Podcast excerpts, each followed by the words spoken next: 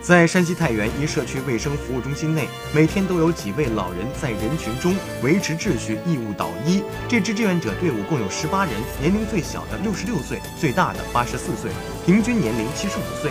七十八岁的赵兴宪是这支志愿者队伍的发起人。两年前，他发现每天前来该中心接种疫苗的儿童越来越多，狭窄的楼道内秩序混乱，为此发动了社区内的十几名老人，成立了志愿者服务队。现在几位志愿者有的在诊室门口查验号码，有的帮助叫号，有的在门口导诊。他们从早上七点半一直志愿服务到中午，站得累了就坐在板凳上歇一会儿。十几名老人分成五组，轮流值班，风雨无阻。